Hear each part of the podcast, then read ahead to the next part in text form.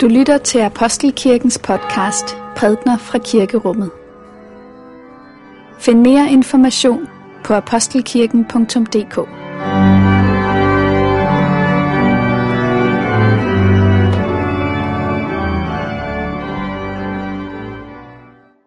God morgen alle sammen, og velmødt til gudstjeneste her i Apostelkirken på denne fjerde søndag efter Hellig Konger. Hvis man ser på gudstjenestefolderen, så afslører billedet ganske hurtigt, hvilket sted det er, vi skal hen i Bibelen i dag, nemlig beretningen om, hvordan Jesus stiller stormen på søen. Vi ser, hvordan Jesus ligger der i båden, og disciplene, som er bange for bølgerne, som slår ind. Det skal handle om frygt i dag. Lad os alle bede. Herre, vi er kommet her for at møde din kærlighed og sandhed. Send os din helligånd og gør os åbne for, hvad du vil give os. Lad ordet slå rod i vores hjerter, så du lever i os, og vi bliver et med i dig og tjener dig i alle ting. Amen. Lad os alle bede. Barmhjertige Gud, du som i Kristus åbner vejen til dig og borttager verdens synd. Jeg beder dig, rens mig, så jeg bliver ren. Helbred mig, så jeg bliver hel. Drag mig til dig, så mit hjerte finder ro. Jesus Kristus, vi takker dig for, at du altid har holdt fast ved os, når stormfulde tider væltede ind over os, og vi mærkede, hvor lidt vi kan i os selv.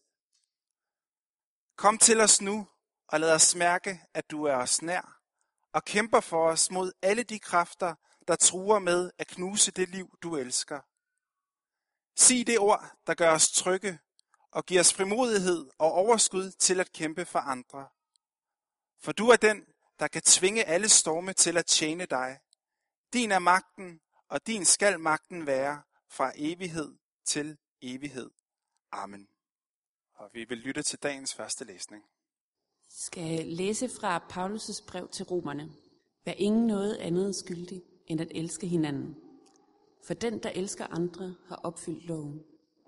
Budene, du må ikke bryde et ægteskab, du må ikke begå drab, du må ikke stjæle, du må ikke begære.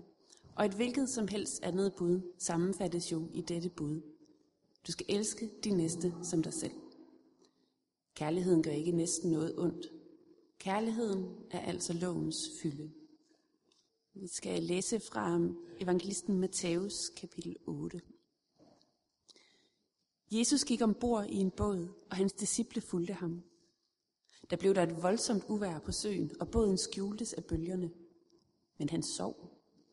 Og de kom hen og vækkede ham og sagde, Herre, frels os, vi går under. Men han sagde til dem, Hvorfor er I bange, I lide troende? Der rejste han sig og truede af storm og sø, og det blev helt blikstille. Men folk undrede sig og sagde, Hvem er han, siden både storm og sø adlyder ham? Lad os bede. Må min munds ord og vores hjerters tanker være dig til behag, Gud. Amen. er et menneske, der sover til stede? Ja, det er det jo indlysende. Man kan jo se, hvor han ligger. Og alligevel er det en slags begrænset tilstedeværelse, fordi når han sover, så sanser han jo ikke, hvad der er omkring ham. Han interagerer ikke med sine omgivelser. Han kan ganske vist tale i søvne. Man kan så gå i søvne. Men så længe man sover, er man i en eller anden forstand ligesom i sin egen verden. Og er vel i grunden ikke meget bevendt for sine omgivelser. Så er man i grunden til stede, når man sover. Men man kan i hvert fald også sige, at det er noget andet at være i værelse med et sovende menneske om et lig. Øh, øh, hvis et menneske er dødt, så er det ikke til stede. Så er der ganske vist en krop, men ikke noget menneskeligt tilstedeværelse i den forstand. En sovende er derimod vel til stede i en eller anden forstand. Han, han kan vækkes, man kan, man kan komme i kontakt med ham. Jeg tror, at dagens tekst er det eneste sted i hele det nye testamente, hvor der tales om, at Jesus han sover. Og øh, jeg synes, det er, en, det, er en, det er en interessant, et interessant billede, som vi i dag ligesom skal samle vores tanker om og forholde os til. Andre steder taler om, at disciplene sover. Jesus kæmper i Gethsemane, øh, Gethsemane have, og disciplene de falder i søvn alle sammen. Her er der ligesom vendt om på det, ikke også? Det er disciplene, der kæmper. Med, hænger fast med det yderste deres negle i livet i deres båd. Føler sig truet på livet. Og Jesus han ligger og sover. Så lad os lige stande op ved det her billede af øh, den sovende Jesus. For egentlig tror jeg, at det er et billede, som en del troende mennesker vil kunne genkende fra deres liv. Måske har man en erfaring af, at der var en gang, man gik ombord i båden sammen med Jesus. Alting var klart og tydeligt. Han var så levende til stede. Hjertet var fuldt af glæde og lovsang. Og man var stærk, og øhm, havde det hele ligesom foran sig. Og så kom man ud på sejladsen, og ens tanker blev så optaget af alt det, der var derude, hvad der var omkring en, hvad man skulle manøvrere igennem og udenom, og hvad der troede, og hvad der hjalp frem, og vinden og sejlene, og man lagde ikke rigtig mærke til, ja, det var som om Jesus trak sig lidt tilbage. Han lagde sig, han faldt i søvn. Og så på et tidspunkt, så kom stormen. Og bølgerne rejste sig, skjulte skibet. Hov, hvor er Jesus blevet af? Er han her endnu? Er han til stede? Er en, en sovende Kristus i grunden en tilstedeværende Kristus? Eller er han gået hen og blevet en form for ballast? Ja, ballast kan være gavnlig i et skib, men men er han i grunden bare noget, man går og bærer rundt på, som ikke rigtig formår noget i forhold til det, der er ens livs realiteter? Så det er det spørgsmål, som jeg synes, vi stilles gennem det billede, som tegnes i den tekst, den korte tekst, som er dagens evangelium, som altså skildrer den sovende Jesus. En smule storm, det skulle vel ikke være noget for mennesker, der er i kontakt med Guds søn. Burde man som troende ikke kunne stå på øh, ved roret som kaptajn Haddock og smile, når alle de andre de gribes af frygt og redsel og synes, at det er frisk vejr. Jeg besøgte for nylig en ældre mand, som er syg og som er bevidst om, at han ikke har lang tid igen. Og han fortalte om den proces, som han gik igennem, og jeg fik lov til at videregive nogle af hans erfaringer til jer i dag. Han sagde, at der er nogle mennesker, som, når de begynder at nærme sig den yderste grænse, fyldes af glæde og frimodighed. Det er næsten som om, at de fornemmer englesangen allerede. Og de er så klar, og Kristus er som, som mægtigt til stede i deres liv. Sådan er det ikke for mig, sagde han. Der er de her formiddage, hvor smerterne er stærke, og hvor det er som om, at alting ligesom forvirrer sig for mig. Og jeg spørger mig selv, om der overhovedet er noget på den anden side, om der overhovedet er nogen Gud, om det, om det overhovedet giver mening alt sammen. Ja. Og det er ikke til at få perspektivet igen. Man ser bølgerne omkring en og fornemmer hvilke perspektiver der er over det her liv og dets afslutning. Og alting synes at være opløsning. Men, siger han, efter sådan nogle formiddage, så er det gerne som om, at der i løbet af dagen kommer en lille oplevelse, som jeg kalder Guds smil over dagen. Det kan være et menneske, jeg møder, måske helt tilfældigt. Det kan være et opbyggeligt ord, hvad som helst, som ligesom gør, ja, han gav sig til kende. Han er der stadig. Og med det er det som om, at perspektivet kommer tilbage, og sejladsen kan fortsætte. Jeg vil sige, at den slags erfaringer er måske ikke ligefrem erfaringer af, at han rejser sig, og han byder over stormen. I en forstand er stormen der vel stadigvæk, og i en anden forstand, så er det som om, at den Kristus, der synes at være sovende til stede, og ikke rigtig kunne formå noget i forhold til det, der er livets udfordringer, alligevel ligesom giver sig til kende og siger, hey, jeg er stadigvæk. Du behøver ikke være bange.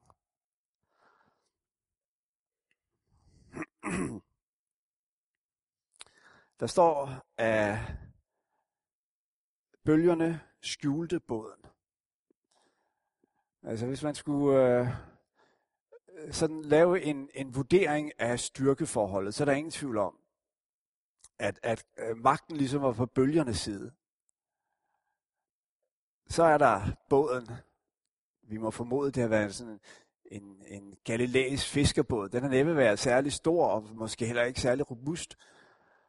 Og øhm, i den båd ligger så Kristus og sover.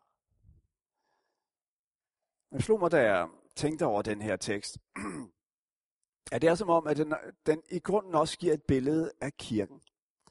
Vi er ikke bare hver især, men også som fællesskab, som, som kirke, ude på en sejlads. Og vi er kommet ind i et voldsomt vejr. Og det vejr har at gøre med ting, der rører sig i verden omkring os. Sekulariseringen, som siger til os, at, at hele den her tanke om Gud, den er i virkeligheden øh, slet ikke nødvendigt. Man kan være sit eget livs herre. Materialismen, der, der lokker os til at søge vores tilfredsstillelse i ting, som kan tilfredsstille behov, men ikke tilfredsstille os på et dybere plan. Der er individualismen, der fortæller os, at vi er alene om det her liv. At du skal finde ud af at brande dig selv og fortælle din egen historie, sådan så andre gider for at, og høre på den. Fordi det er der ikke nogen andre, der gør for dig. Og midt i det her hav, der er der så den her båd med nogle bange disciple og så en sovende Jesus. Og så var det, det gik op for mig, hvis man vender den sådan, så er der ligesom to ting, man kan gøre her. Den ene ting er, at man til som disciple kan sige, vi må gøre alt, hvad vi kan for at bringe denne dyrebare skat sikkert i land på den anden side. Vi er blevet Kristus betroet, og nu må vi vise vores kræfter, vi må vise vores styrker over for tidens angreb, at vi virkelig kan forsvare ham, at vi kan sørge for, at den her båd, den synker ikke. Vi holder den flydende ind til det sidste. Det er sådan en øh, heroisk tilgang. Men i virkeligheden misser man pointen. Det er jo Kristus, der ligger os over. Han skal vækkes. Han skal ikke forsvares. For han har magten til at stille den storm. Nogle gange hører man mennesker øh, taler om situationen, den, den, den åndelige situation i vores tid, og så siger de, åh oh ja, men så slemt er det jo heller ikke. Der er trods alt 75 procent af Danmarks befolkning, som stadig er medlem af Folkekirken. Fint. Jeg var på en konference her i, i den forgangne uge, hvor der var en, øh, en sociolog med fra Holland, og han blev også forholdt de her tal. Og han var ikke øh, kirkelig eller noget, men så, så sagde han, nå, interessant, er der virkelig så mange, der er medlemmer af Folkekirken, men øh, er det så fordi, de tror på det? Og er, er, er, det for, er, er det derfra, at de henter deres håb, og får deres perspektiver og deres retning i livet? Og det er jo et spørgsmål, man i al ædrolighed er nødt til at, at, at, at stille sig selv.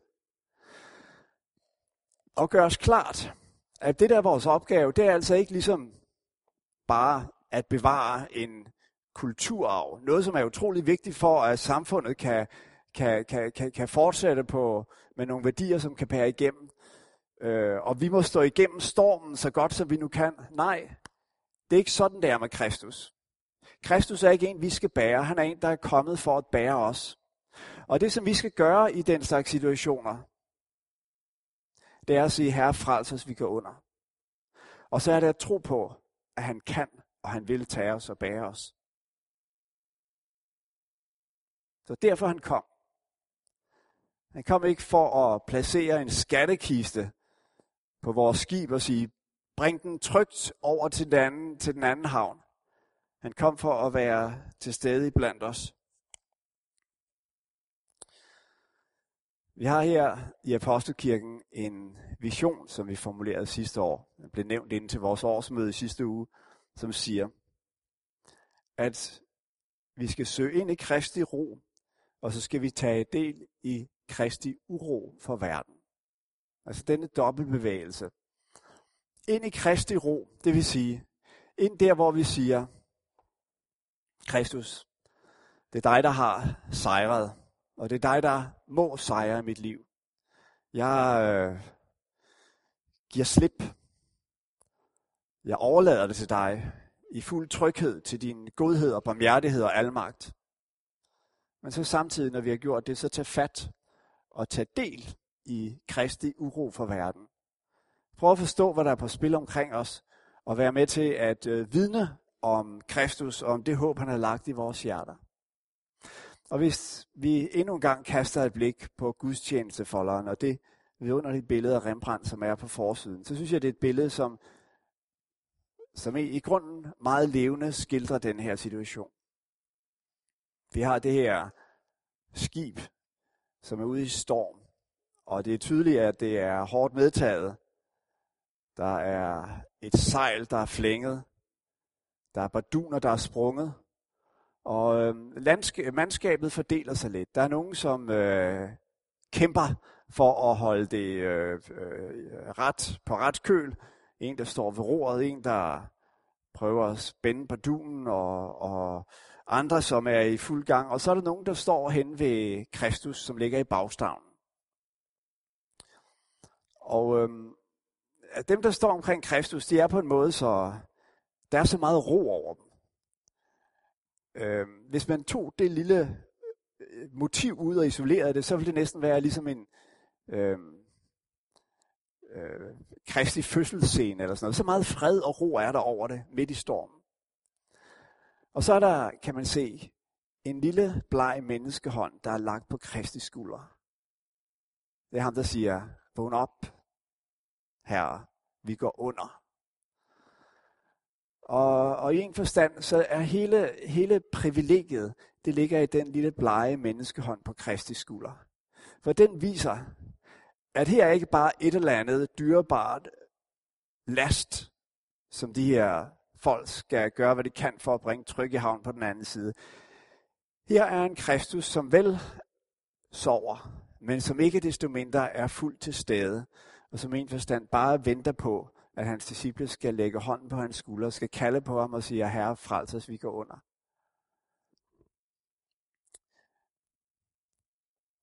Herren har lovet sit nærvær med sin kirke og med sit folk. Det er ikke et nærvær, vi kan forudsige, men det er et nærvær, som alligevel knytter sig til hans ord, til fællesskabet, til nådemidlerne. Og det er det nærvær, som skal bringe os øh, trygt igennem. Herren skal stride for os. Vi skal være stille. Lov og tak og evig ære være dig, vor Gud, Fader, Søn og Helligånd. Du som var og er og bliver en sand treenig Gud, højlovet fra første begyndelse, nu og i al evighed. Amen.